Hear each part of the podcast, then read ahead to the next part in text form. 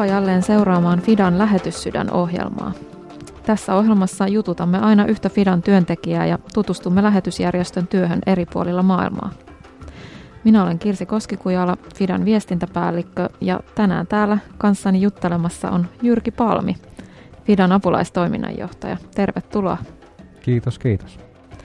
Jyrkihän on näissä ohjelmissa yleensä tällä puolen pöyntää juontamassa, mutta miltä tuntuu nyt istua siinä niin sanotussa piinapenkissä? No mukavalta. Tuntuu hyvä, kun joku joskus juttelee ja soittaa näinä aikoina, niin, niin tota, sehän on yhtä juhlaa. Kyllä, juuri näin. Äh, Miten tämä etäviikko on sinulla alkanut? No, jatkuvastihan me ollaan kaikki palaverit, pidetään Teamsissa. Ja kyllä se täytyy sanoa, että näin vuoden jälkeen, niin kyllähän se vähän puuduttaa, tai oikeastaan aika paljonkin. Että kyllä tekisi mieli nähdä ihmisiä ja, ja tota, niitä palavereita, joita joskus ollaan moitittu, että, että kun on, on tota paljon päivässä, niin nyt niitä on ikävä, että kun näkisi ihmisiä ja voisi mennä työkavereiden kanssa vaikka välillä syömään tai muuta kahvittelemaan, niin tulispa sellainen aika vielä joskus. Toivotaan, että joskus vielä päästään yhdessä kokoontumaan. Fidahan on tunnettu siitä, että täällä kahvitunneilla nauru raikaa ja, ja ihmiset viihtyvät Joo, yhdessä. Kyllä. No hei, kerrotko meidän kuuntelijoille, että kuka on Jyrki Palmi? Mä oon tota, pohjalainen Etelä-Pohjanmaalta syntyisin ja tota, sieltä sitten niin kuin jo, jo tuota, parikymppisenä vähän maailmalle lähtenyt vaimon ja, ja tota, kolmen lapsen kanssa. Me ollaan asuttu myös jonkun aikaa Englannissa ja sitten äh, hyvin, hyvin joku varhaisesta vaiheesta tämä evankeliumin työ tuli mulle semmoiseksi äh, kutsumukseksi, jossa sitten on ollut tosi pitkään sieltä vuodesta 90 asti.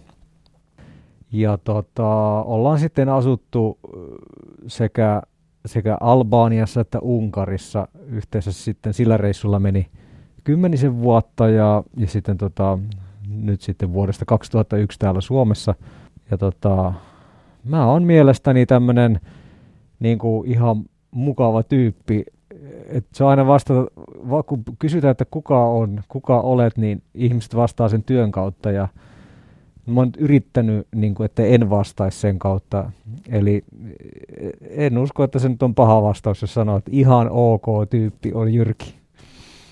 Joo, varmasti uskon, että, että näin sinua monikin kuvailisi. Onko lähetystyö ollut sulle aina tämmöinen kutsumusasia vai, vai onko sen lähetyskutsun kanssa ollut sulla koskaan kipuilua? Itse asiassa se ei ole ollut mulle kutsumuksen asia aina.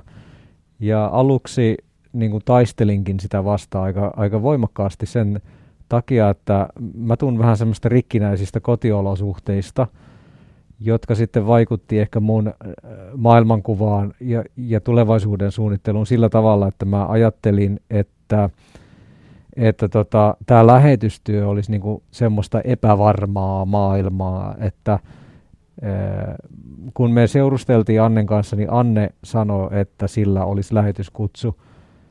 Ja sitten mä aina vastasin siihen, että mulla ei ole, sori vaan, mutta mulla ei ole että tota, mun kanssa sä et pääse lähetystyöhön, mutta tota, jos haluat mennä siitä huolimatta mun kanssa naimisiin, niin olisi kyllä hieno homma.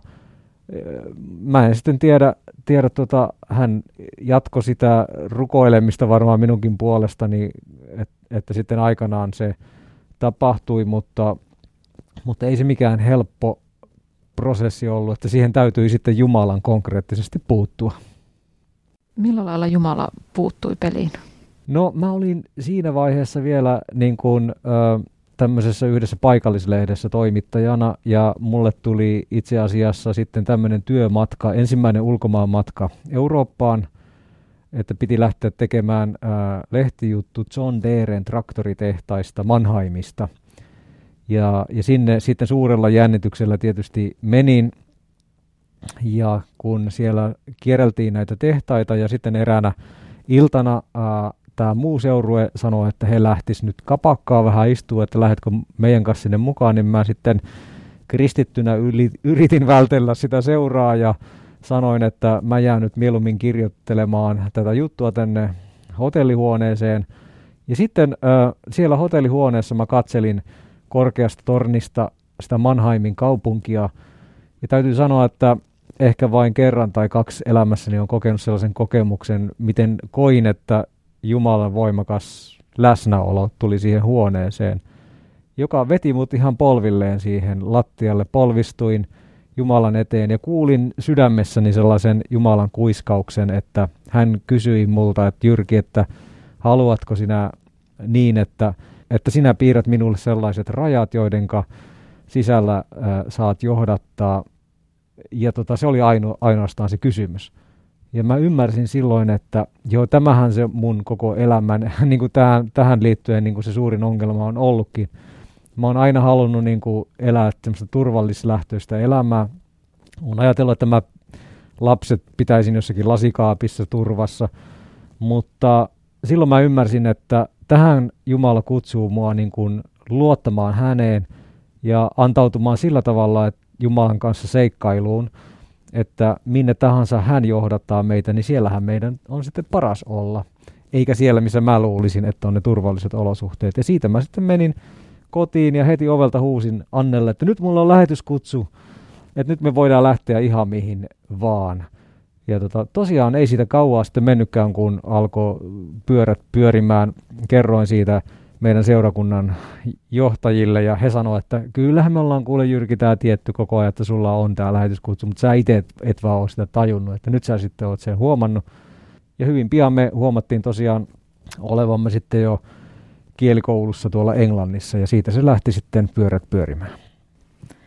No sitten ensimmäisenä lähditte yhdessä Albaaniaan, eikö vaan? Kyllä. Ja sehän oli silloin aikamoinen paikka. No se oli tosi, todellakin niin kuin, täytyy sanoa, että diktaattori Enver Hoxhan kuoltua täy, täydellinen kaos vallitsi maassa. Ja me oltiin ö, ensimmäiset suomalaiset, jotka siellä todennäköisesti on, ovat koskaan asuneet. Ja tota, meneminen sinne ö, ei ollut ö, helppo asia. Siellä käytiin muutaman lähetyskandin kanssa tutustumassa siihen maahan ja kaikki sanoivat, että tänne. Me ei tulla missään tapauksessa, mutta mä koin, että mun on tultava ja niin kuin avattava tavallaan se latu sinne, että vaikka ei oltaskaan kauan, mutta että jonkun on mentävä ja oltava siellä niin kuin avaamassa tilanteita. Ja kyllä mä muistan sen, kun me ajettiin Euroopan läpi autolla, Kreikasta oltiin sitten pyrkimässä sinne Albaaniaan ää, rajalla ja tota, rajalla oli semmoiset viisi metriä korkeat rauta-aidat, ja se oli painautunut niin kuin ihmisiä, satoja ihmisiä albaanialaisia sitä aitaa vasten. Joku kiipesi toisensa hartioille ja yritti tulla sieltä yli sieltä raja-aidasta. Ja mä ajattelin, että, että mi, miten minä voin olla niin tyhmä, että mä haluan tuonne, kun nuo kaikki muut haluaa tuolta pois. Ja sitten rajavartijatkin kysyy vielä, että ootko ihan tosissas? Sitten mä sanoin, että kyllä. Ne avasivat sen aidan ja siitä meinas livahtaa niin kuin porukkaa Kreikan puolelle, mutta ne pukki semmoisilla kepeillä niitä sinne takaisin. Ja sitten äkkiä, kun me oltiin päästy sinne, niin rautakettingillä se portti kiinni meidän perässä. Silloin mä ajattelin, että tänne me jäädään, ikää me ei päästä täältä pois. No siitä se sitten alkoi aikamoisia tunteita, tietysti alussa oli, mutta ehkä sitä oli sen verran niin kuin nuori ja hullu, että Jumala ehkä käytti kaikkea tätä yhdistelmää sitten hyväkseen. Ja kyllä se sitten kuitenkin, kun ajattelee taaksepäin, niin ihan parasta aikaa meidän elämässä on ollut.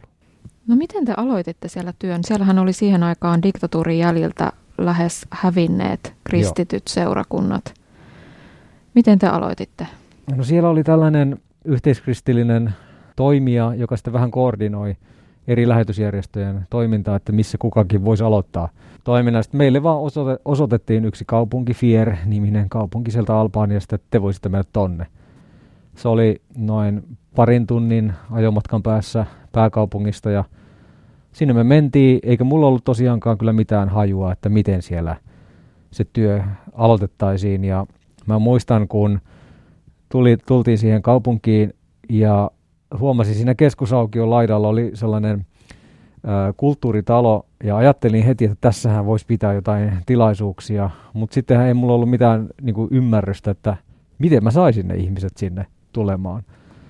Niin sitten huomasin, että siinä, siinä aulassa joku mies maalasi pensseleillä semmoisia puutauluihin jotain tekstiä ja sitten tulkin kautta kysyin, että on, mitä tässä niin kuin tapahtuu, niin, niin he kertoivat, että tässä tämmöisiä mainoksia tehdään ja selvisi, että tällä tavalla siellä mainostetaan, että maalataan puutauluun teksti ja se viedään jonnekin. Ja sitten mä kysyin, että no paljonko maksaa kaikkein suurin taulu, ja se oli tosi halpa. Ja sitten pyysin, että kirjoita siihen, että ensi sunnuntaina Jumalan palvelus tässä kulttuuritalossa kello 10 ja naulaa se tuohon aukion reunaan. Ja niin hän teki. Ja me jännittyneenä sitten odotettiin, että miten hän tässä käy, kun seuraava sunnuntai tuli. Niin se oli ääriä myöten täynnä ja vielä noin parisataa ihmistä siinä ulkopuolella yritti päästä sinne sisään ja, ja se on, siitä on, meillä on jotain videokuvaakin siitä ensimmäisestä tilaisuudesta ja se, on, se oli käsittämätön. Ihmiset poltti siellä tupakkia, se oli sellainen savupilvi, ettei sinne meinannut nähdä, mutta ne otti todella hyvin sen evankeliumin vastaan ja, ja sadat ja sadat siellä teki aina sen uskon ratkaisun. Et se on jotain, mitä en ole koskaan ennen enkä sen jälkeen kyllä nähnyt enkä kokenut. Niin sä oot kuvaillut jossain aiemmin, että raamatut lähes vietiin käsistä. Joo, meillä on, on sellaisia ko- kokemuksia, että ne vietiinkin käsistä. Että me näytettiin esimerkiksi Jeesus-filmiä sitten sielläkin stadionilla. Alkoi alko kaatosade ja kun ihmiset ei kuitenkaan lähtenyt pois sieltä ja se oli, se oli jotenkin käsittämätön tilanne.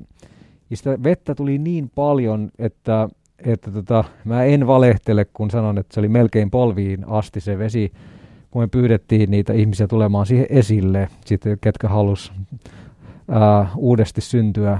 Ja tota, nämä ihmiset halus raamatun. Ja kun me niitä jaettiin, niin me oltiin jo melkein vaikeuksissa, kun ne, ne repi niitä meidän käsistä. Me ei mennyt ehtiä niitä jakamaan, kun ne halusivat sen raamatun. Hengenille nälkä oli ihan mieletön sen diktatuurin jäljiltä. Kyllä. Ja te istutitte siis Fieriin ensimmäisen seurakunnan. Joo. Tiedätkö, että mitä, mitä kuuluu tuolle seurakunnalle tänä päivänä?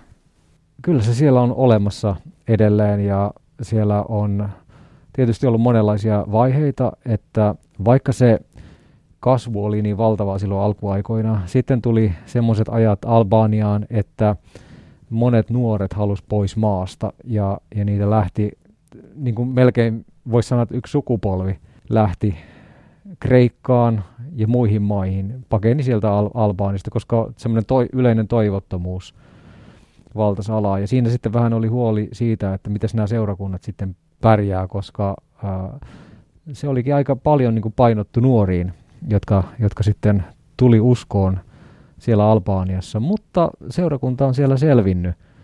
Ja tämäkin seurakunta on siellä olemassa. Siellä on paikallinen pastori ja Fidan kautta ja suomalaisten lähetystyön kautta sinne on, on myös saatu omat tilat sille seurakunnalle. Rukoillaanko loppuun tähän vielä yhdessä Albaanian puolesta ja, ja Fidan työn puolesta eri puolilla maailmaa? Johdattaisitko Jyrki meidät tähän loppurukoukseen? Joo. Kiitos Herra Jeesus, että sinä edelleen toimit ja sinun sinun missio menee eteenpäin ja me ollaan saatu nähdä, miten se tapahtuu Albaaniassa, miten se tapahtuu ympäri maailmaa. Ja me rukoilemme, että edelleenkin ympäri maailmaa syntyisi kristillisiä seurakuntia, niin kuin sinä tahdot niitä synnyttää. Vahvista jokaista lähetystyöntekijää tällä hetkellä, joka toimii seurakunnan istutustehtävissä. Anna meidän nähdä sinun työsi menestyvän. Jeesuksen nimessä. Amen. Kiitos Jyrki tästä juttuhetkestä ja kiitos myös kaikille kuulijoille, kun olitte tämän iltahetken kanssamme. Ensi viikolla lähetyssydän ohjelma palaa jälleen tähän samaan aikaan linjoille ja silloin jatketaan Jyrkin kanssa juttua. Puhutaan hieman siitä, miltä lähetystyö näyttää tänä erittäin poikkeuksellisena aikana. Kiitos kaikille ja siunattua illanjatkoa. Haluatko kuulla säännöllisesti kuulumisia Fidan työstä maailmalla? Tilaa ilmainen uutiskirje osoitteessa fida.info.